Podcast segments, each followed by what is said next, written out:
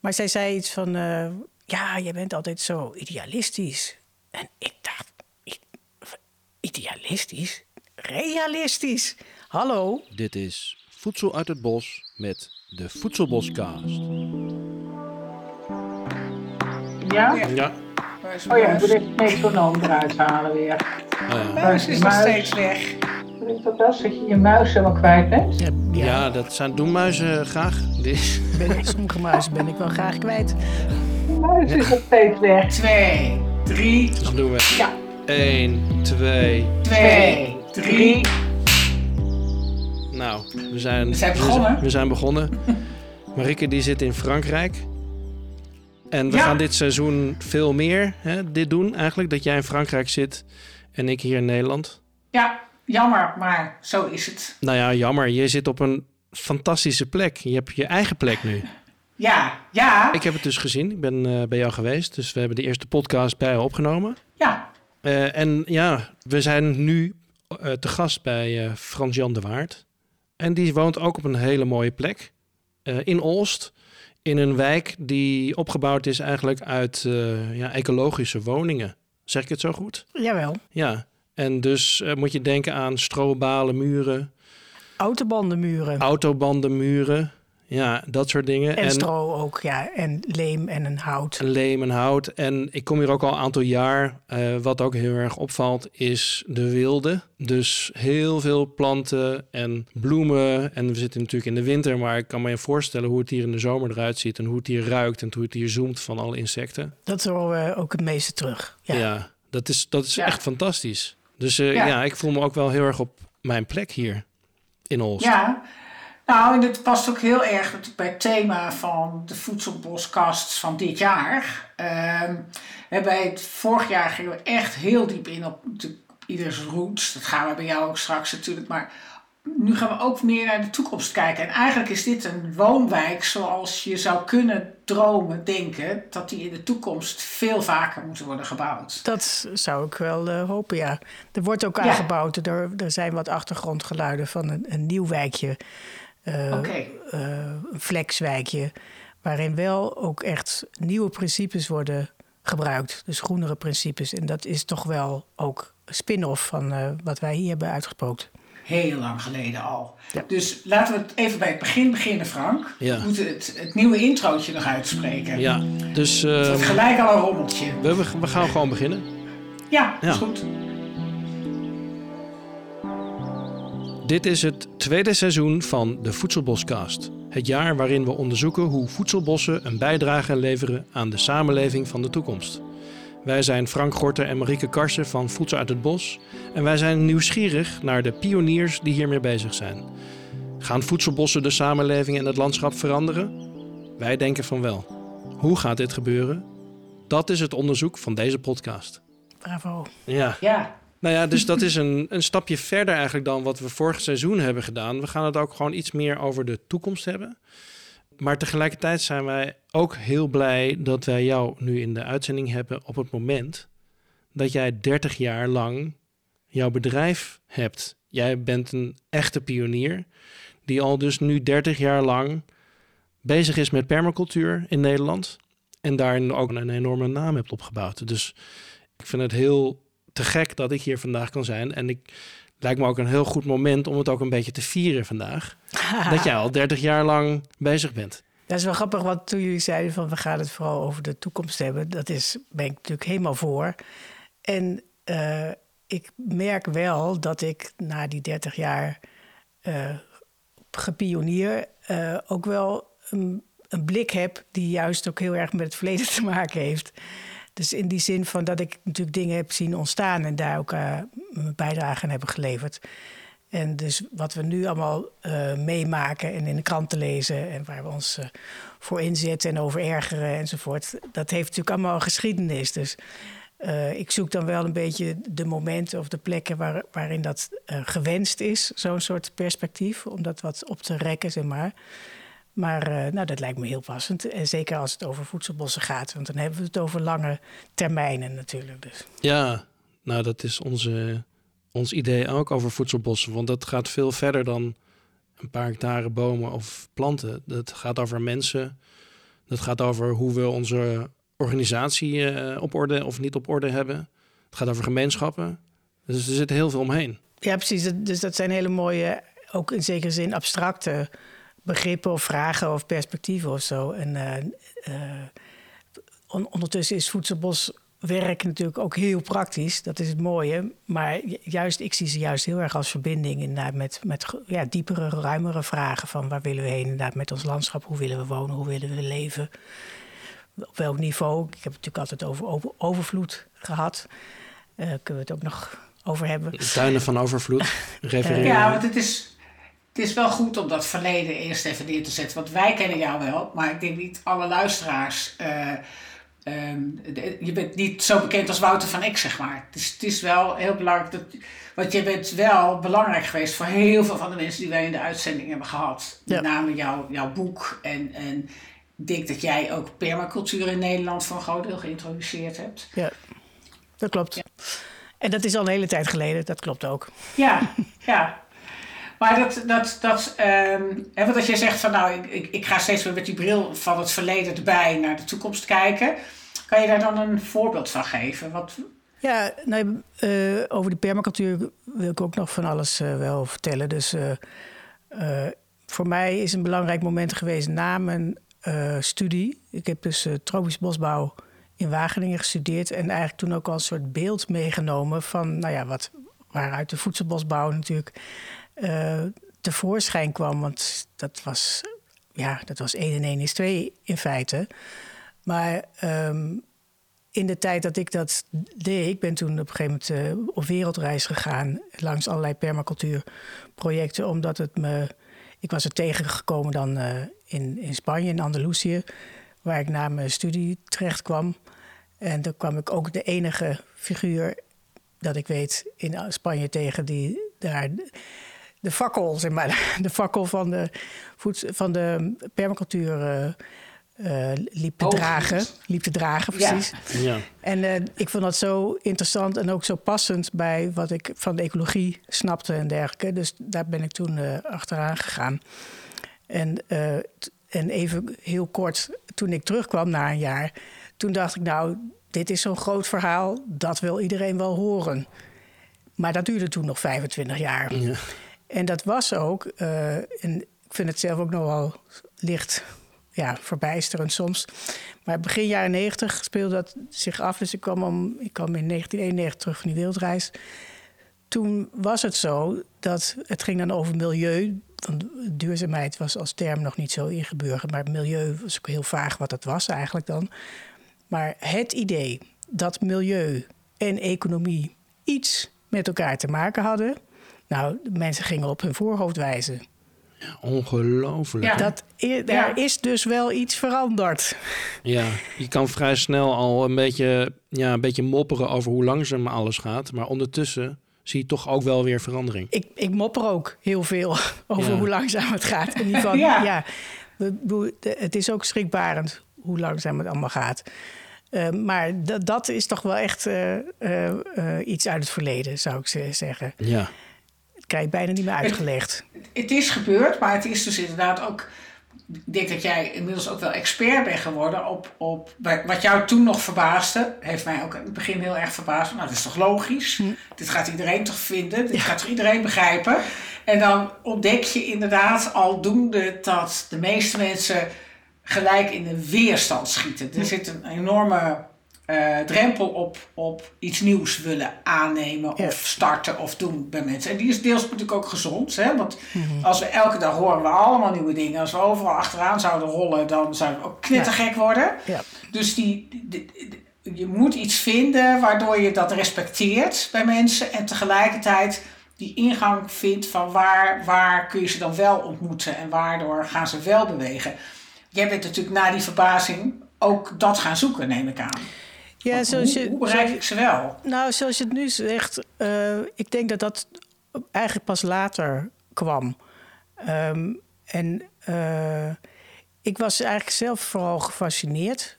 eh, in eerste instantie dus, zeg maar, voor die reis door, door het perspectief wat geschetst werd. En ik kon me wel iets bij voorstellen van als je op deze manier... want permacultuur gaat natuurlijk over ontwerpen eigenlijk... En ja, permacultuur was destijds ook nog wel een beetje een ruwe diamant. Er is natuurlijk heel veel ontwikkeld si- sinds die tijd. Maar eh, het gevoel dat je dus inderdaad wat je snapte van wat we dan ecologische principes noemen, die je gewoon aan het werk ziet als je in het bos staat en om je heen kijkt. En ja, iedereen die snapt over iets over groeien en bloeien enzovoort. Als je dat allemaal kan toepassen, echt als gereedschap op een concrete plek, met ook een doel van, nou ja, ik wil bijvoorbeeld eh, groenten telen of ik wil, ja, tegenwoordig zou het misschien iets breder aan, aan, aanvliegen van iets, iets met het watersysteem doen of zo. Maar dat is ontzettend krachtig, want dat was, dat was totaal nieuw eigenlijk. En ehm, om, om dat ook op een soort individueel niveau in de, in, ving, in de vingers te kunnen krijgen, dat idee. En, en tijdens die wereldreis ben ik ook eh, in Nepal een, aantal maanden geweest. En dat begon ermee dat daar toen de vierde eh, mondiale permacultuurconferentie plaatsvond. Wat betekende dat er tientallen pioniers van letterlijk over de hele wereld eh, bij elkaar kwamen en hun geweldige ideeën en ervaringen ook deelden. Waar voor mij duidelijk werd: dit is niet alleen maar een hobby van een gekke Henkie. Dit is een, een vakgebied, zeg maar. En het was natuurlijk heel pril allemaal nog. Maar het was gewoon heel erg opwindend in feite. Wat, wat er in die tijd een beetje eh, gebeurde, is dat de ontmoeting kwam tussen zeg maar, de, de, de oorspronkelijke permacultuur, die dus als met, met planten en tuinen en grotere gebieden bezig waren, en de ecologie, en eh, mensen uit de architectuur. En eh, die, de, de permacultuur die waren heel erg met buiten bezig en de archite- architecten met binnen. Maar die wilden bijvoorbeeld nu eh, eh, huizen gaan bouwen die niet ja, die ook echt aansloten bij de plek waar, waar die moesten komen. En, en de permacultuur ging meer naar binnen kijken, inderdaad, van, over energie of over hoe je zelf in elkaar zit en hoe je daar dan- weer naar buiten kijkt. Op, wel, op welk moment was dat, dat het elkaar ontmoette? Wanneer was dat? Dat was eh, uit mijn hoofd begin 91. Begin 91. Ja, Dus nog voor die, we hebben het nog voor die 30 jaar. Want die 30 jaar is natuurlijk in ja 93 dat klopt. Dat klopt. Toen, was Ja. ik, toen, was ik dus nog niet begonnen met mijn bedrijf inderdaad. Ik was al wel Ja. eigenlijk vanuit mijn studie zelf al bezig met... met nou ja, in wezen heb ik in een studievak eh, dat ik in Leiden deed... dat was een in- interdisciplinair, was dat, werd ook enorm mee geëxperimenteerd toen... heb ik in feite de voedselbosbouw voor mezelf uitgevonden... Eh, gewoon door te stellen van, nou ja, een bos als ecosysteem zit op een bepaalde manier in elkaar. Mijn eigen professor was degene die heel erg eh, bosarchitectuur als, ja, als vakgebied had geïntroduceerd. Die, die haalde dat dan eh, uit, vanuit zijn werk in Suriname. Maar dus een bos zit op een bepaalde manier bij, in elkaar. Nou, als je al die elementen eetbaar maakt, ja, nou, niet zo moeilijk toch? In feite is dat de, voedselbosbouw. En ehm, Hoe noemden jullie dat toen dan? dat weet ik eigenlijk niet zo meer. Want was, de term voedselbos was nog niet... Die bestond nog niet. Ja, ik gebruikte denk ik wel de term food forest bijvoorbeeld. En op een gegeven moment ging ik dat natuurlijk wel gebruiken in het Nederlands. En ik Ja. denk dat het in mijn boek staat voor het eerst, maar ook dat, dat weet ik niet zeker. Dus dat, is, Ja, je dat, kwam, de- van, dat kwam pas daarna Je inderdaad. hebt meerdere edities. Want je hebt een editie uit, de laatste is uit 2011 of zo.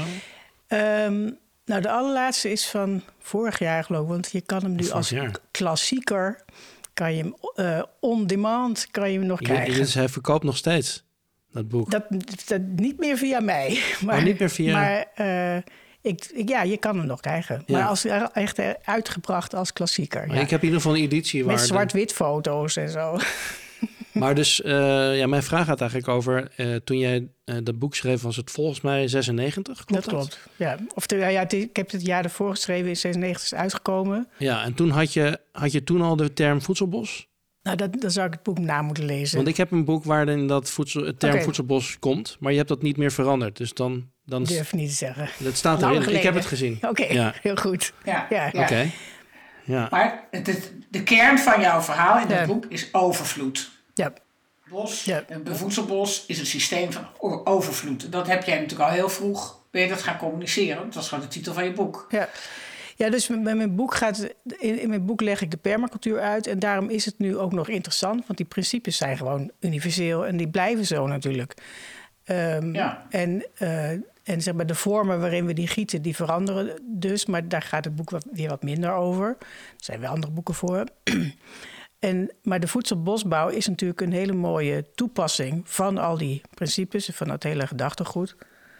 En um, ja, de, de ontwikkeling. Ik heb wel echt letterlijk de ontwikkeling meegemaakt. Want uh, in, in het Britse, waar de permacultuur natuurlijk al langer bestond. En nou ja, dankzij die Engelse taal zijn die. Het komt natuurlijk uit, Australië. Dankzij de Engelse taal was het daar ook al langer uh, verspreid. Daar was toen ook al wel sprake van forest gardens, uh, forest gardening. En ja. dat is allemaal uh, toen geïnitieerd vanuit die ene, dat tuintje eigenlijk van Robert Hart. Ik heb ja. Robert Hart nog ontmoet. Ik heb een foto van hem gemaakt met zijn kruiwagentje... waarin een sikkel en een snoeischaar of zo liggen. Dat was zijn gereedschap. Daar heb ik een foto van gemaakt. Die is gepubliceerd uh, in het boek van Patrick Whitefield... die inmiddels ook overleden is. Uh, die het eerste boek over forest gardening schreef. How to make a forest garden. Een beetje knullige titel, maar ja. dat was toch uh, ja. dat was, ja, de, de, de eerste slag om, om uh, deze nieuwe kunst en wetenschap uh, ja. voor een groot publiek interessant te maken. Maar de permacultuur heeft, en ook deze naam Forest Garden, heeft ook iets in zich, waardoor het denk ik ook een tijdje een beetje een, een, een, een, een uh, beperking is geweest van het concept. Van het is voor je tuin, het is voor je homestead, ja. het is voor je eigen huis. Het is niet voor. En wij zijn in Nederland het voedselbos gaan noemen. Hè? Ja. Uh, food forest eigenlijk. Waardoor het ook gelijk groter, uh, ja. groter concept wordt. Dat toevallig bij de laatste agroforestry conference uh, was bij een van die, van die borrelzooms aan het eind, is het daar heel erg over gegaan. Van, hè, je hebt in, in Engeland heb je market garden, dus was forest garden, was natuurlijk een logisch ja. gevolg. Maar daardoor is het misschien ook in Engeland wel meer blijven hangen dan is... het in Nederland is gegaan toen we het gelijk een voedselbos zijn gaan noemen. Als zij, als zij inderdaad het food forest al hadden genoemd, maar uh, die tuin van uh, Robert Hart was geen food forest hoor. Nee, het, maar die hele permacultuurbeweging kwam uit die tuinen voort natuurlijk. Nee, ik was daar ja. om, op, de, op een excursie die hoorde bij de uh, Europese permacultuurconferentie. Dus het, het, het, hoorde ook echt allemaal wel bij elkaar. En, ja. en, en ja, dankzij Martin Crawford natuurlijk, die ook vanuit Robert Hart is gaan werken. Maar ja, die heeft echt wel heel veel werk gedaan natuurlijk om dat uh, in beeld te brengen van wat er dan kan. En wij hebben inderdaad in Nederland, en daar heb ik echt wel met Wouter ook een rol in gespeeld, gezegd: ja, jongens, wij gaan het nog even een tandje hoger, een tandje bijzetten. Ja, zeg maar. ja. ja. Maar dat zag je ook in, in die conference. Dat de Nederlanders komen dan met Excel-sheets met ge, ge, getallen en, en, en, en, en weet ik veel hoeveel hectares. En, en uh, die Engelsen zijn veel meer de diepte ingegaan met de soorten en, en, en de planten, als het mm -hmm. ware. Die, daar zijn ze, uh, mm -hmm. denk ik, wel heel goed in geworden. Mm -hmm. Niet alleen Martin Crawford, maar ook anderen. Ja. Welke, welke groentes kun je allemaal eten? Welke struiken zijn er allemaal goed? Ja. En die Nederlanders denken toch weer, ja, um, ja, commerciëler zou ik het niet willen noemen. Het is het nou, niet. Dat maar, is, maar ik, praktischer als het ware. Nut en handel, hè? Dat nou, is... ik, ja, ja. ik denk bijvoorbeeld, uh, want ik herinner me nog het, de ontmoeting tussen Wouter en mij. Uh, die was volgens mij ook online de eerste keer. Maar goed, uh, daar, um, wij verstonden elkaar natuurlijk wel. en een derde speler op dat moment was Mark Buiter. En die kwam met een vraag met studenten. Die zat toen bij Urgenda. En uh, over invulling van grote stukken van Flevoland. Nou, toen heb ik op een gegeven moment geroepen... nou, maar dat moeten we dan met voedselbossen doen en zo. En toen ja. viel er een kwartje bij hem. En toen... Uh, en dat verhaal zal wel, wel, wel hier verteld zijn... maar uh, wij, we zijn gewoon zeg maar begonnen met een, een echte organisatie... omdat er echte projecten leken aan te komen. Dat begon dan dus inderdaad in Flevoland... En toen, uh, ik denk ook omdat in ieder geval ik was heel erg bezig altijd met de landbouw vernieuwen. En, um, en er was natuurlijk ook van alles aan de hand met de landbouw in Nederland. Dat zal dat in Engeland ook wel zo zijn. Um, ja. Maar dus om onze pijlen zeg maar, te richten op de landbouw. Wouter en ik waren het heel snel eens met van nee, dit is een voedselproductiemodel. En uh, nou ja, in, toen kregen we dus en schepten, schiepen we ook gelegenheid om daar wat meer handen en voeten aan te geven. Nou, die Green Deal enzovoort. Dus, uh, het is, ja, dat, dat de sterren stonden goed. De sterren ja. stonden goed, zeg maar. Want, want inderdaad, uh, wat we in, nou ja, wat is het, een jaar of acht of zo allemaal hebben kunnen neerleggen, dat is behoorlijk indrukwekkend eigenlijk. Ja. Nou, daar ben ik het helemaal mee eens. Alleen we zitten nu alweer, uh, alweer een stukje, we zitten eigenlijk nu te praten over in het heden. ik ben nog wel heel erg nieuwsgierig ja. eigenlijk uh, naar, ja, heb jij een moment dat jij dacht van ja, maar hier ga ik, hier ga ik mijn leven aan wijden? Nee, dat, dat was al veel eerder. Ja, nee, maar dus ja. toen, toen, je begon, ja. heb je een moment die je met ons kan delen, waar ja, dat je dus dacht van nou, ik, ik ga me gewoon mijn leven wijden aan permacultuur, aan voedselbossen. Want ja, dat is, dat is nodig. Ik, ik moet zelf nu alsmaar denken aan. Uh, ik denk dat het toch daar begonnen is, want die, uh, uh, in Spanje. Dus ik zat in Andalusië en echt in the middle of nowhere in een heel maf project. Wat nog steeds bestaat. waar ik de permacultuur natuurlijk heb ge geïntroduceerd. Ja. Um, maar daar was ik bezig met. het, het was het was niet echt een baan, zo kon je het toch gewoon niet noemen. Het was net iets meer dan vrijwilligerswerk. Ik kreeg zakgeld. Uh, maar een heel maf uh, Brits project wat de, de wereld wilde redden. Dat sprak me natuurlijk wel aan. En in de woestijn om die weer te vergroenen. Dat, dat was echt de, de hoofdmissie. um, en dan door middel van de inzet van alle vrijwilligers, dat waren dan heel vaak Britse studenten enzovoort, uh, die dan daar een soort derde wereld ervaring opdeden. En uh, dat, hebben ze, dat hebben ze, ja, dan moest je van, je moest betalen en werken, zeg maar. Dus je werkte een halve dag en dan had je gewoon heel erg veel ervaring. En je zat ondertussen in een, een waanzinnig soort uh, woestijnlandschap van bergen. En wij hadden uh, als, ja, het, zal, het was een stichting of zo. We hadden dus wat, wat, wat lapjes grond daar en daar met onderzoeks ja, kracht zeg maar, vanuit uh, Engeland en een beetje geld hebben we daar jarenlang, en ik dus een jaar lang, uh, want dat wisten elkaar dan af, uh, proeven gedaan met de aanplant van bomen, boomsoorten, heel veel verschillende boomsoorten, om te kijken of die woestijn dan weer een beetje groen te krijgen was. En het perspectief daarvoor was eigenlijk ja, agroforestry, zeg maar. Dus het was natuurlijk al eeuwenlang gefroten. Nou ja, vooral denk ik door uiteindelijk loslopend vee. En omdat er nooit eens iemand een boom aanplanten. Want dat heb ik op een gegeven moment ook een boerenzoon wel eens gevraagd. Ja, maar wat was het? Was het ooit een bos? Ooit, um, lang geleden? Ja, het zal, zal best wel. Op, ja. op een gegeven moment inderdaad. Maar er groeide gewoon nou, vrijwel niks meer. Terwijl die woestijn zelf heel ererg leeft trouwens. Hè. Dus uh, ik heb in bossen gestaan, in Spanje ook die uh, gewoon met daar sluier gesloten kronendak. Maar als je daar in de grond, uh, als je daar in de grond vergroeft, dan vond je helemaal niks. Uh, omdat het allemaal heel verzuurd was, bijvoorbeeld. Verzuurd, ja. Terwijl die woestijn is dan echt. Daar, onder elk steentje zit wel iets. Maar goed, daar ben ik begonnen dus met. Dat ging dan in vakken en nou, honderden plekken plantgaten graven. En dan dus een heel arsenaal, assortiment aan soorten planten. Eén keer een liter compost en een liter water. Verder moest het allemaal zien te redden. En ja, daar te staan met, ik had een leuke assistent, een, een vent uit uh, Engeland ook. Met trouwens Oekraïense ouders. Dus uh, heel Brits was hij ook niet. en, en zoals wij daar dan stonden, daar moet ik dus gewoon nu aan denken. Uh, daar heette een rots, die heette The Monkey's Head. Ja, zo, daar leek hij dan op, apenkop. En te bedenken wat, we, wat er allemaal zou kunnen als dit zou werken. En als iedereen dat zou snappen en mee ging doen. En weet je, nou, dat, dat, ik denk dat ik daar dan wel een soort uh, commitment heb afgelegd. Inderdaad, van uh, er is gewoon altijd mooi werk, goed werk te doen voor de aarde. En dus ook voor ons.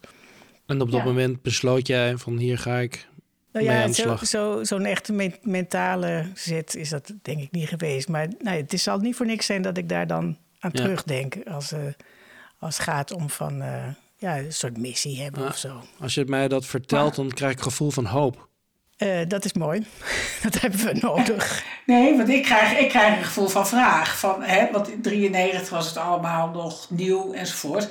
Hoe kon, hè, normaal zou jij onderzoeker bij een universiteit zijn geworden na je studie, neem ik aan. Hoe heb jij van jouw eigen bedrijf in die tijd kunnen leven?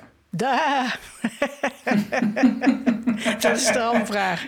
Wat een mooie, vra- mooie droom, Ja, maar... ja. Nou, eh, nee, dat is heel eh, eh, relevant. In ieder geval heel on-topic om te vragen, want ik zou het niet weten. Nee, Ik, ik, ik, zeg, ik heb het wel eens gezegd, het is nu alweer langer geleden. Ik, dan zeg ik, ik heb geen idee hoe ik de jaren negentig ben doorgekomen. nee. On the shoestring. Ik heb gestaan met, eh, met de rekening. Moet ik nou eerst mijn telefoon of eerst mijn gas betalen? Ja, op die manier. En, eh, Ja. ik- en er zullen meer mensen zijn geweest hoor, die met mo- mooie, fantastische ideeën eh, in beweging zijn gekomen en zijn gestrand. Ik heb het wel gehaald. Ik, verdien, ik heb dus altijd mijn eigen brood verdiend. Maar ik hield heel lang niets over. Nee, nee. Dat is, dat is wel echt een. een, een ook hè, als je het hebt over gedachten die moeten veranderen. Is er natuurlijk ook heel vaak die gedachte geweest van nou, als je met dit soort dingen bezig bent, dan ben je dus niet met Ja. geld verdienen bezig. Dan doe je dat gratis, dan doe je dat als vrijwilliger. Ehm, ehm, dat is ook een probleem, denk ik. Ja. Ja, nou, ik, ik denk, ik moet ook terugdenken aan een opmerking van iemand die. Dat was heel onverwacht dat, ik, dat die van diegene kwam eh, vanuit mijn studie. Die eh, was dan, eh, waren wel afgestudeerd, was op een feestje, iets. En die zei toen van. eh, eh, ik vertelde een beetje wat ik dan aan het doen was. En niet dat ik nou allemaal zo heel scherp had van eh, hoe het wel moest of zo. Maar ik volgde vooral een geurspoor, zeg maar. Maar zij zei iets van... ja, je bent altijd zo idealistisch. En ik dacht, i- idealistisch? Realistisch? Hallo? Ja. Maar goed, dat kreeg ik natuurlijk ook eerst twintig jaar niet uitgelegd.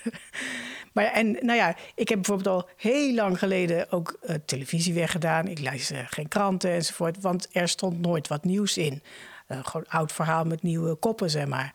Maar inmiddels, dit is eigenlijk al jaren zo, staan er wel heel veel interessante dingen in de krant. Omdat dat de thema's waren die, ja, waar ik nou blijkbaar al mee rondliep. En niemand anders, of heel weinig anderen. Voedsel was destijds ook geen thema. Dan werd er gezegd: Ja, nou, de supermarkt ligt toch vol, wat is het probleem? Ja. Ja. Dat was het probleem. Ja. Ja. Maar dus verandering, dat zit in jouw bloed. Dat Nou, je... Ik vind prima. Ja. Toch? Ja, Ja, ik bedoel, dan- ja, ja, ik ben, ik ben, ben je- altijd aan het duwen en aan het trekken. Je bent altijd aan het duwen en trekken. Ja. En eh, de dingen moeten anders dan ze nu zijn. Eh, als ze goed zijn, niet. Maar, Maar niet al, ja. Nee, dat klopt. Als ze goed zijn, niet. Maar nee, er is, er is een boel werk aan de winkel. Ja. ja. ja. ja. We zijn eigenlijk natuurlijk alleen maar. Nou, dat, zal niet, nou, dat geldt misschien niet alleen maar, maar we zijn wel ook achteruit gelopen.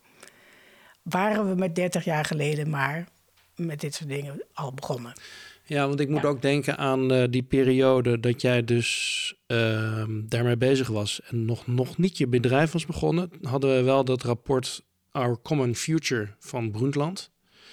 Wat heel erg ging over. Daar is bij mij iets gebeurd, ja. Dus, Ja, en dat... dat- is niet die beslissing, maar het was wel iets, ja. eh, daar, ja, dat is e- eigenlijk het echte beginpunt geweest van een soort richting, denk ik, van wat ik, die, eh, die daardoor toch werd gegeven om me mee bezig te houden. Ja, En, eh, en dus ik heb me toen afgevraagd, want de duurzame ontwikkeling als term is toen gewoon bedacht en geïntroduceerd. En ik Ja. zeg ook altijd, die betekende de eerste tien jaar daarna niet, meer, niet iets meer dan dat er ook iets voor onze kleinkinderen achterover moest blijven. Want hoe, hoe dat dan in elkaar zat, duurzame ontwikkeling, had nou, geen, niemand had een idee. En ik ging mij dus afvragen, wat is dan duurzaam landgebruik? En dat werd echt de impuls om nou, die, die studie af te maken. Dat was ook niet op ieder moment nog even vanzelfsprekend. Eh, studie af te maken en eh, iets, eh, iets eh, nuttigs te gaan doen. ja. Wacht even, maar dat rapport, dat zegt mij helemaal niks. Dat Oh. heb, heb ik helemaal gemist, dat Dat is rapport. van de VN. De- Oké, Eh, en daar, en dat is genoemd naar een commissie die door een, eh, Noor- voormalige Noorse premier, of toen was ze misschien nog premier. oh ja. En dat, Komt wel niet boven, ja. Sustainable Development, dat is toen uh, inderdaad in de wereld gezet. Ja, en dat was met name dan ook in het kader van toekomstige generaties. Mm -hmm. Dus uh, het idee ja. dat je dan gaat nadenken over hoe ga je zorgen nou ja, voor toekomstige dus, generaties, ja. kwam in dat rapport letterlijk zo op die manier naar voren. Eerste boven. En daarvoor had je natuurlijk al Rachel Carlson enzovoort, maar dit was vanuit de VN zelf natuurlijk. Ja. Ja, de Club van Rome. Je hebt al heel veel vanaf de jaren zeventig waarschuwingen gehad. En Absoluut. ik ben het met je eens, Frans-Jan. Als er toen wat was gebeurd, dan hadden er nu nog honderden vogelsoorten, insecten. Dat nou ja, allemaal was minder achteruit gegaan. Het is, we zijn wel heel enthousiast over dat er nu beweging ontstaat. Maar dat is niet alleen omdat mensen in één keer een, uh, iets, iets, iets positiefs uh, zien. Maar ze zien vooral ook eindelijk hoe erg het aan het worden is. Het gaat pijn doen. En uh, het begint nu echt pijn te doen. En mensen beginnen de klimaatverandering te voelen. Ja. En um, um, wat is grappige klimaatverandering is vooral begonnen in de noordelijke landen en de, en de eilandjes in de Pacific, zeg maar. Hè? Dus aan, aan, op plekken waar toch allemaal andere mensen woonden en niet wij. en uh, ja, weet je, zo hè, het, het, het, mm-hmm. je hebt altijd een soort, soort uh, early adopters, early majority beweging nodig. Mm-hmm. En zolang het toch allemaal die ver weg groepjes was, kreeg je dat niet op gang. Maar nu mm-hmm. begint het dus ook Nederland te raken, Florida te raken. Uh, het, het, komt echt dichterbij. En uh, dat kan ook een grote driver zijn nou, natuurlijk om die... Ik heb natuurlijk gehoopt uh, dat, het, dat we niet zo ver zouden komen, dat we het niet zo ver zouden laten komen. Ik heb ja. in, voor mij is voor het klimaat is ook wel een moment aanwijsbaar dat ik dacht: oh ja, dit is een nieuwe opgave. Maar ik heb in 2006 of 2007 een boek vertaald. Uh, dat heet het Nederlands 6 graden. En dat was uh, een vertaling uit Engels van een Britse, dus uh, Mark Linus, die daarmee een prijs had gewonnen. Een van de uh, ja, Royal Society of Science, weet ik het.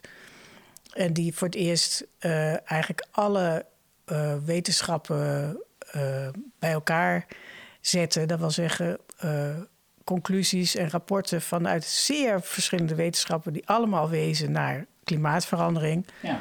En, en dat in is, in is gaan delen, want het was gewoon één grote berg, zeg maar. En dat was ook helemaal niet geschreven voor het publiek. Dat was destijds ook nog een soort hobbel die we moesten nemen. Die wetenschappers waren helemaal niet bezig met uh, publiceren voor het publiek. Uh, nou ja, dus ja, hoe, hoe, uh, wat, het, wat de perspectieven waren, hoe het nu al ging, wat er voor nieuwe effecten zouden kunnen komen. Uh, en ja, hoe, je, hoe dan die spiraal zich zou versnellen en zo. En dat was best heftig om dat boek te vertalen, want het wordt dan dus van 1 graad, 2 graad, 3 graad. Nou, een gegeven moment gaat het zoutzuur regenen en zo. Ik denk, nou, wat moet, ik, wat moet ik nu met al die kennis? Ik moest het boek wel uitmaken natuurlijk, maar wat moet ik er nu mee? Wanneer was dat, dat je dat boek hebt vertaald? Ja, 2006 of 2007 was dat. Ja. En dat boek, ja. dat was dus eigenlijk uh, een poging om een brug te slaan tussen de wetenschap ja. en het publiek. Waar gaat het nou eigenlijk over? Ja, precies. En dat is ook, uh, de, ja, het boek is ook weer vorig jaar, twee jaar geleden misschien, opnieuw uitgegeven. Dus, en het is verbijsterend, vind ik, met eigenlijk terwijl we daar dus de onderzoekscapaciteit nog helemaal niet op waren gericht. Zij, daarin stond al anderhalve graad maximaal, niet meer. Nou, dat is het geldt nog steeds. We hebben zelfs gezegd: nee, niet twee graden, anderhalve graad. Ja. Die, die, die is belangrijk. Ja. Dus uh, dat was, uh, dat, dat haakte er wel in. Ja, dus eigenlijk zou iedereen dit boek moeten lezen. Want je hebt het over zoutzuurregenen. Wanneer gebeurt dat? Uh, nou, ik weet niet, ik geloof bij vier graden of zo. Wauw, ja. Nee, goed. Ja, want die anderhalf graad gaan we niet aan. Het wordt zeker twee of tweeënhalf. Nou ja. Minimaal. Nou ja, en dus... En, Ja. Misschien moeten we het hier niet over hebben, maar Nee. het, eh, ik, had, Ja. ik had, laten we het zo maar zeggen, ik had gehoopt dat we eerder eh, in Ja. actie waren gekomen. En Ja. En ja, nu zien we, gelukkig ziet iedereen dat inmiddels. Want dat was natuurlijk ook iets wat je als gekke Henkie dan wel kon roepen. Maar ja, je was nou eenmaal gekke Henkie, zeg maar. Maar dus dat er gewoon partijen aanwijsbaar zijn, met naam en toenaam... die gewoon nog hun oude kunstje blijven doen. Terwijl die gewoon direct, weet Ja. je, Ja, maar- in de kerker ermee gewoon. De pijn zit hem in dat sommige bedrijven en organisaties... die moeten zichzelf opheffen. En die willen dat niet, omdat dat... Ja, daar hangt gewoon nee, ja, heel goed, aan ze vast. zouden iets nuttigs kunnen doen, ja, inderdaad. Ja. En overheden zijn, die hebben zich voor een deel ja, heel in het algemeen een beetje uitge, uitge- uitgespeeld of eh, uitverkocht. En Ja. daar zitten of te weinig kennis of te weinig lef. Ja, Maar goed, Nou ja, maar dat is ook die hele beweging dat, van de groeiende macht van de multinational de Ja. afgelopen en het marktdenken. En, Ja. Dus dat heeft, heeft het daadwerkelijk wakker worden van iedereen ontzettend tegengehouden. En ehm, nu zie je heel erg dat het crisisgedreven is. Ja, dus de, pleisters eh, plakken blijven we ook aan het doen. wij maar- blijven veranderen via een crisis. Dat is in ons persoonlijk leven toch wel heel vaak zo. Maar dat is in, eh, in de groep. Hè. Ja. Ik vind corona nog altijd een perfect voorbeeld van hoe snel er dan toch ook weer dingen kunnen gebeuren. Ja. de snelheid waarmee dat vaccin toen uit, uitgevonden is, Mhm. dat is waanzinnig. Er zit ook een soort kracht in, in die crisisenergie. Eh, maar liever zou je natuurlijk willen dat het, dat het makkelijker ging. Nou ja, Maar- bijvoorbeeld als we het even terugbrengen naar de voedselbosbouw. ja. Nu, nu is er bijvoorbeeld natuurlijk toch een vraag. Ik bedoel, ik ben hier iets verderop ook lokaal bezig met dat soort dingen natuurlijk. Ehm, maar ja, als we de komende jaren ook weer heftig droge, eh, hete zomers krijgen, dan al die jonge aanplant, eh, waar zoveel mensen zo enthousiast mee bezig gaan. Ja, mhm, die hoe gaat dat? Hoe gaat dat gaan? Nou, die moeten we gewoon water geven. Het is niet anders. Zelfs Wouter van Eck geeft toe dat dat wel soms moet. Nou ja, maar Ja. dat is dat dan, dan ja, hadden we het maar zonder gekund. Maar dus, Ja. eh, jij maakt een heel mooi bruggetje naar de voedselbossen. Eh, op welke manier dragen voedselbossen bij aan die transitie waar we in zitten? Nou, dat doen ze natuurlijk op heel veel manieren. Dus eh, wij kregen op een gegeven moment door van ja, maar eh, het gaat niet alleen over voedsel, waar, waar het in eerste instantie natuurlijk over ging. Eh, er kwamen natuurlijk ook meer crisissen, maar op heel veel van die thema's hadden we eigenlijk gewoon hetzelfde antwoord, namelijk voedselbossen. Dus als het gaat over bodem, als het gaat over water, als het gaat over biodiversiteit, eh, nu stikstof. En, en Ja. dan ook dat lokale voedsel natuurlijk en zo. Dus, eh, dus eh, het werd een beetje een, een herhaling. maar Nou, mensen geloven het niet, hè? Dat iets een antwoord kan zijn op zoveel tegelijk. Ja. Dat is wat, wat, wat ik dan heel vaak tegenkom als ik dat zeg. Ja, het is en voor het klimaat goed, en voor de natuur goed, en voor de biodiversiteit, en voor dit. Huh? Eh, hoe kan dat? Maar Ja. hoe kan dat? Eh, maar het is eh, ehm, too good to be true, zeg maar, zou je dan kunnen zeggen. Dat mensen dat, dat, die reactie hebben. Dat kan niet kloppen. Maar het zit hem in het feit dat het een op schimmel base- gebaseerd bodemsysteem maakt. Wat, waar de wortels in de grond blijven. Waar je gewoon zo goed bent voor het, zo het natuurlijk systeem volgt. Nou ja, en tegelijkertijd voedsel uithaalt. Daar kunnen mensen niet eens bij. Nee, daarom. Maar goed, daar, daar kunnen wij ook niet eh, te lang stil bij staan. Mensen moeten Nee, het dan maar gaan we zien. ook niet doen. Ja, en Ja. Dat, is, dat is wel precies. En dat is wel even terugkomend op een vraag van jou eerder. Van ik, ik, eh, dus die 30 jaar zeg maar, van mijn bedrijf. eh, ik heb het gevierd toen het 25 jaar was. En toen me gerealiseerd van eh, toen dat daar aankwam, zeg maar.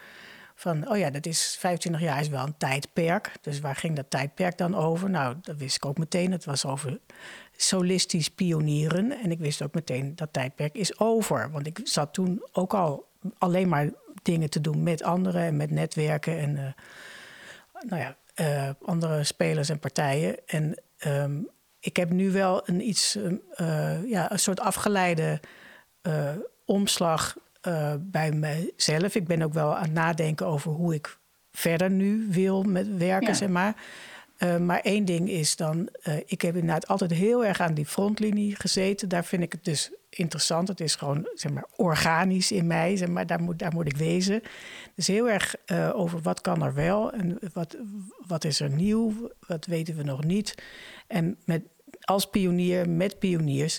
En nu gaan we weten ongeveer wel wat we moeten doen op allerlei fronten. Nu moeten we het gaan doen. En, en we moeten dus uit die groene bubbels komen. We moeten inderdaad verbreden. We moeten eh, naar iedereen eh, toe, bij wijze van spreken. En dat is echt wel weer een andere oriëntatie, een andere modus eh, van werken. Maar, maar daar zie jij jouzelf de komende jaren, in, in dat stuk, om, om Nou, van denk- early majority naar de grote majority te gaan. Ik weet niet of ik echt iemand ben die voor de grote majority eh, geschikt is, zeg maar. Ja.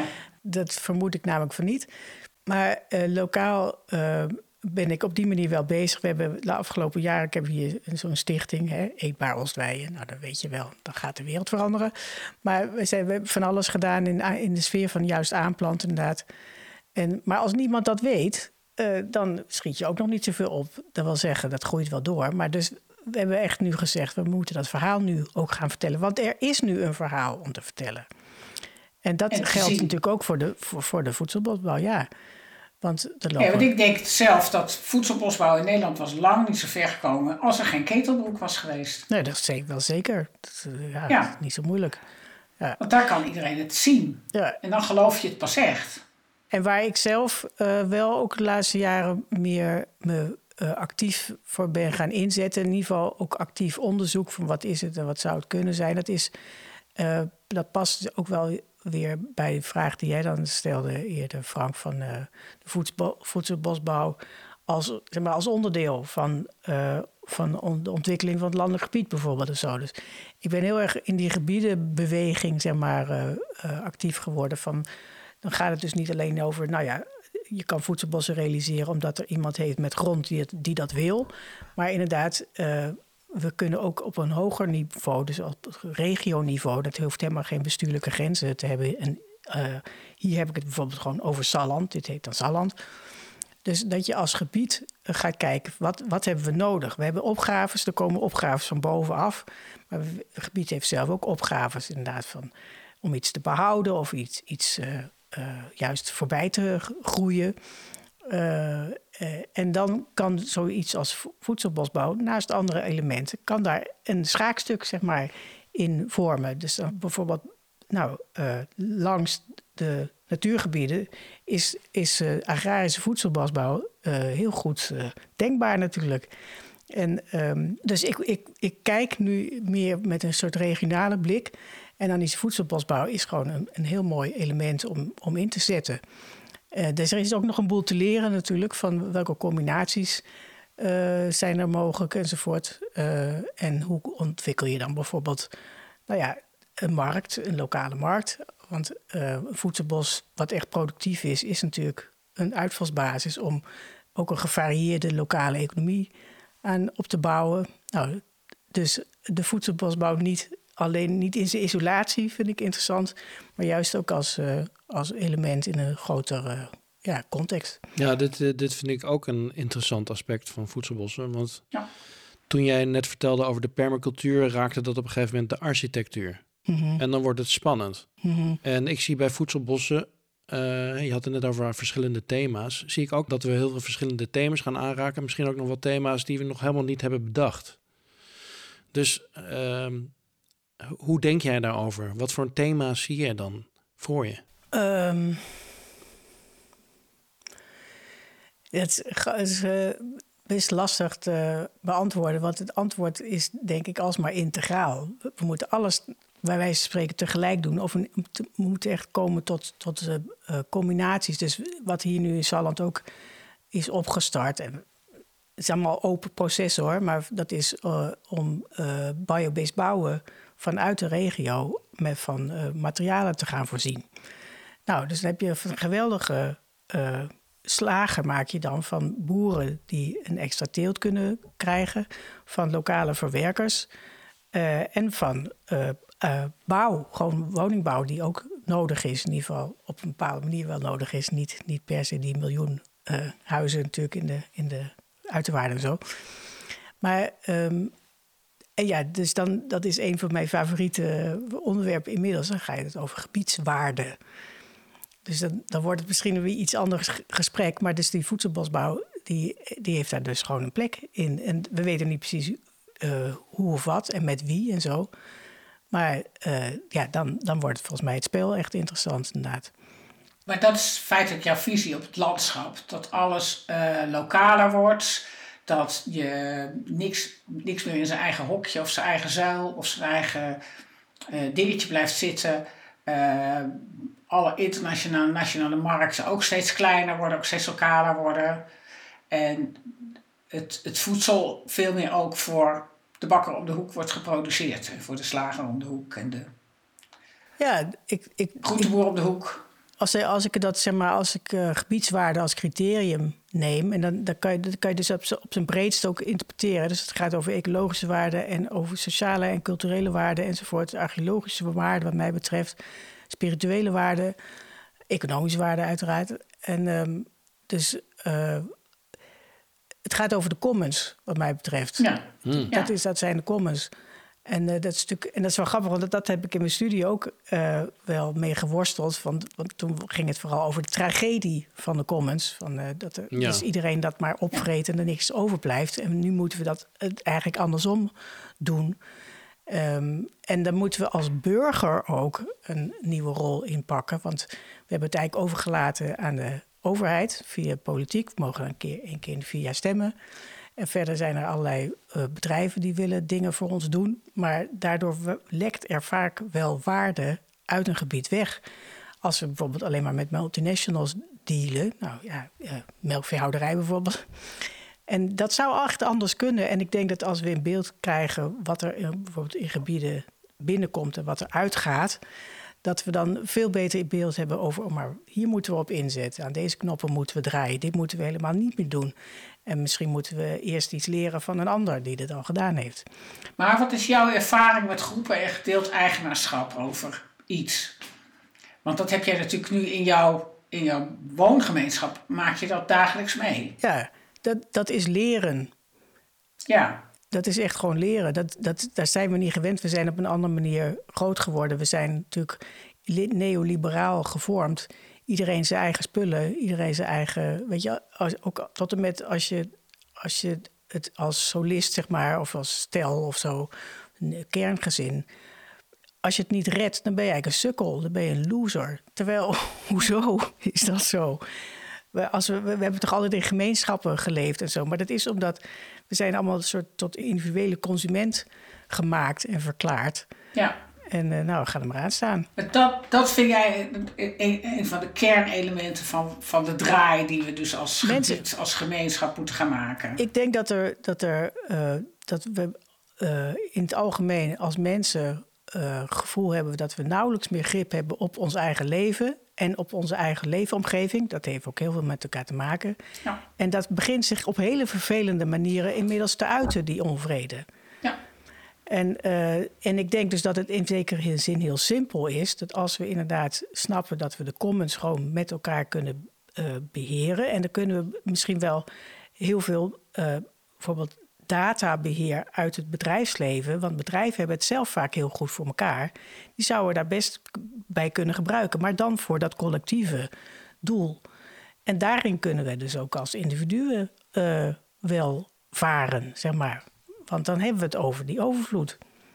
En dan zeg, ik zeg niet dat het makkelijk is, dat is het zeker niet. Want we moeten onder hoge druk heel veel dingen doen die we nog nooit gedaan hebben met elkaar. En dat, maar dat, het toverwoord is dan, of het, het sleutelwoord is natuurlijk, we moeten dat leren. We moeten het ook willen leren. In hoeverre kunnen wij leren van hoe een voedselbos is georganiseerd? Ja, nou, daar, eh, uit de voedselbos kan je in ieder geval aflezen dat eh, alles, eh, alles op zijn tijd. Ja, Eh, want dat, die tijdschalen zijn natuurlijk een beetje lastig met uh, voedselbos. Het- we willen juist nu van alles en, eh, en dat duurt dan even. Ehm, ik denk ook dat, nou ja, dat laat in feite Ketelbroek natuurlijk toch alsmaar zien. Dus eh, eh, dat het met die biodiversiteit goed komt. Dat het met dat water goed komt. Eh, want dat is bekend, hè? Om, om, hem, om, om Ketelbroek heen eh, is het of eh, te nat of te droog. En in Ketelbroek zelf gaat het gewoon prima. Ehm, ja dus er is een zelfregulerend vermogen. dat, ja, en nou ja, die, di- diversiteit is natuurlijk het allereerste principe. Het is wel grappig, in de permacultuur kwam Bill Mollison op een gegeven moment met tien principes. En daarna kwam er weer iemand anders met weer andere principes. Ja. Maar eh, bij Mollison, daar heb ik altijd aan vastgehouden. eh, eh, die waren gewoon het helderst, zeg maar, over hoe systemen werken. Bill Mollison Bill is Mollison, ja, dus dat Oké. een, een van de godfathers van de permacultuur. uit Australië. Precies. En het tiende principe was toen diversiteit. En dat geldt niet alleen voor soorten, maar ook voor andere dingen. En is heel grappig, maar in de loop van de tijd ging iedereen dat principes naar voren halen. Niks tiende principe. Dat is, moet het eerste principe zijn. En nou, eigenlijk kunnen we dat denk ik nu wel allemaal beamen. En wat, en wat kunnen wij daar dan van leren in onze eigen organisatie? eh, Of eigen organisatievermogen, zou ik maar zeggen, in de samenleving? Nou, dat diversiteit juist heel erg belangrijk is. Ja, en, en natuurlijk relatie, want dat is, dat was, dat is zeg maar het allereerste principe daarvan. Ehm, en dat zijn natuurlijk in, in die zin hele abstracte eh, begrippen nog. Maar ja, er zijn inmiddels echt wel heel genoeg mensen die hiermee gestoeid hebben. Zowel bijvoorbeeld in, op voedselbossen zelfs, of als in organisaties met menselijke eh, elementen. Want zo universeel zijn die principes dan natuurlijk. Nou, want diversiteit is ook ehm, meervoudige waarden. Hè? Dat je niet Ja. alleen de economische waarden, maar ook al die andere waarden meeneemt. Eh, het zit ook in dat mensen met een deukje of een randje of een dingetje, eh, dat dat er juist allemaal bij hoort. Want dan krijg je die diversiteit pas op gang. En flexibiliteit, je hebt natuurlijk altijd meer opties en zo. ja. Dus, ja. Ja. Ik blijf zelf altijd even de uitspraak van Wouter altijd heel interessant vinden. En de- dat al die bomen het, het boek gelukkig niet gelezen hebben. Hè? Dat die bomen eh, gelukkig niet eh, zich helemaal aan de regeltjes houden. En, en gewoon maar doen wat op dat moment op die plek past. Ja. En ik denk dat mensen en, en, en landschappen en dieren en zo dat allemaal kunnen. Dat is het. We zijn heel erg eh, gaan geloven in efficiëntie. Dat dat boven alles ontzettend belangrijk is. Maar deze kracht, die diversiteitskracht, dat is effectief. Natuur is effectief. De natuur zal ons altijd blijven verrassen ook. En efficiëntie, Ja, ja. Die, die is er op allerlei niveaus ook wel. Maar efficiëntie als hoogste waarde, dat is typisch een menselijke vinding natuurlijk. Juist. Ja. En dat moeten we afleren Ja. ergens. Hè, want het is niet serieus, want het ziet eruit als een rommeltje. Het is niet serieus wat het. Hè? En, en eh, het, het, het- in mijzelf is dat ook een proces, merk Mhm. ik. Ja. Ik hou ook van een eh, netjes gemaaid grasveld. Noem maar Mhm. En Dat, dat eh, ziet er heel overzichtelijk, gecontroleerd, lekker uit. Dat grasveld wat je niet maakt, is veel interessanter. Mhm. Ja, in ieder geval voor, voor, voor andere, Ja. andere eh, eh, Ja, variabelen, ja. Ja. Een beetje met mijn eh, oog op het, op het tijdvenstertje wat ik hier heb. We zitten al over de 50 minuten. Nou zeg. Ja, dat gaat snel hè. ja. Ehm, ja, heb jij nog een eh, mooie laatste vraag, Marieke, voor Frans-Jan? Of zal ik er zelf er nu eentje stellen? ja gooi, dan ga jij eerst maar. Ja. Ehm, nou ja, de- deze gaat eigenlijk natuurlijk echt over de toekomst. In hoeverre gaan voedselbossen onze toekomst beïnvloeden, denk jij? Eh, nou, als ik zie hoeveel mensen daar nu mee bezig zijn, zowel zeg maar, eh, op agrarisch niveau, want da- daar, daar blijft toch ook wel echt animo komen, als, eh, als bij zeg maar, particulieren die het hebben over eh, een hectare of twee of drie misschien, of eh, die het met hun buren doen en zo. Er is enorm veel bezig natuurlijk. Er zijn enorm veel mensen geïnspireerd, geraakt en eh, gemotiveerd. Dus dan kan het bijna niet anders. of het gaat een rol spelen in, in hoe we straks eten. En ik zie ook mensen, ja, dat hebben we dan weer aan Emiel te danken. Van, Emiel die- van der Staak Emiel van der Staak van de Nieuwe Winkel. Ja. die heeft natuurlijk laten zien dat het ook geen grutjes is, alleen maar wat je dan eet of zo. Want eh, de, destijds, zeg maar in de vroege jaren van de permacultuur, was het natuurlijk altijd. Mensen halen ook meteen hun neus op voor wat je dan zou moeten kunnen eten en zo. Maar, eh, dus die, de, de einder is, is ver in die zin. Er kan nog heel veel. En, en, en we zijn sowieso allemaal eh, meer plantaardig eh, aan het gaan, gaan eten en zo. Dus. eh, die vraag die zal er zijn. En als die vraag er is, dan komen die bossen er ook wel. Ja. Dus het, van twee Ja. kanten is het, eh, is het echt in beweging. Dus, dan kom ik ga even gelijk achteraan. Eh, zie jij de dus je, je hebt best een positieve grondhouding, dat voel je in het hele gesprek. Tegelijkertijd ben je, ben je ook al geen ander bezig met de, de enge dingen die er allemaal zouden kunnen gaan gebeuren. Wat is jouw gevoel voor de komende 10, 20 jaar? Eh, Ja, dat we hoe met denk je dat het, de wereld voor jou zo'n is? nou ja, dat we met z'n allen echt. eh, ja, dat er echt werk aan de winkel is. Dat we eigenlijk iedereen nodig hebben. Ehm, en dan moeten op een ander niveau. Dat we, individueel moeten we eigenlijk zien wat we kunnen. Maar we kunnen, moeten natuurlijk ook. Eh, collectief veel doen. Zoals bijvoorbeeld aanstaande zaterdag op de A12 wordt er weer ge, geëist dat we ophouden om miljarden aan subsidie. of vormen van subsidie aan de fossiele industrie te geven. Als we dat niet doen, ja, dan kan je, kan je bomen planten wat je wil, zeg maar. Dat moet echt ook gebeuren. En dat is natuurlijk ook uiteindelijk elke individu die dat beslissing neemt om daar mee te doen. En, en uh, zijn of haar leven daar in ieder geval mee uh, te helpen inkleuren. Ja, dat is natuurlijk uh, ieders beslissing, maar het moet wel gebeuren. En dan wordt dit uitgezonden, is het allemaal al lang geweest. Ja. Maar ehm, het, het, het, je, je, je bent feitelijk, jouw houding is een combinatie van, van met positieve nieuwe bezig zijn en strijdvaardig de grote problemen ook. Ja, ik ben, ik ben iets beter in dat eerste hoor, maar um, ja. Het, ja, als het gaat over van wat, wat, wat we te doen hebben, dan hoort dat er wel bij. Ja, oké. Ja. Oh.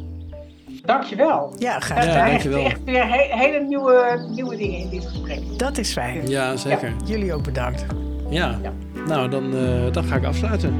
Hier. Hartstikke goed. Oké. Tot de volgende keer. Ja. Dag, dag. Doeg.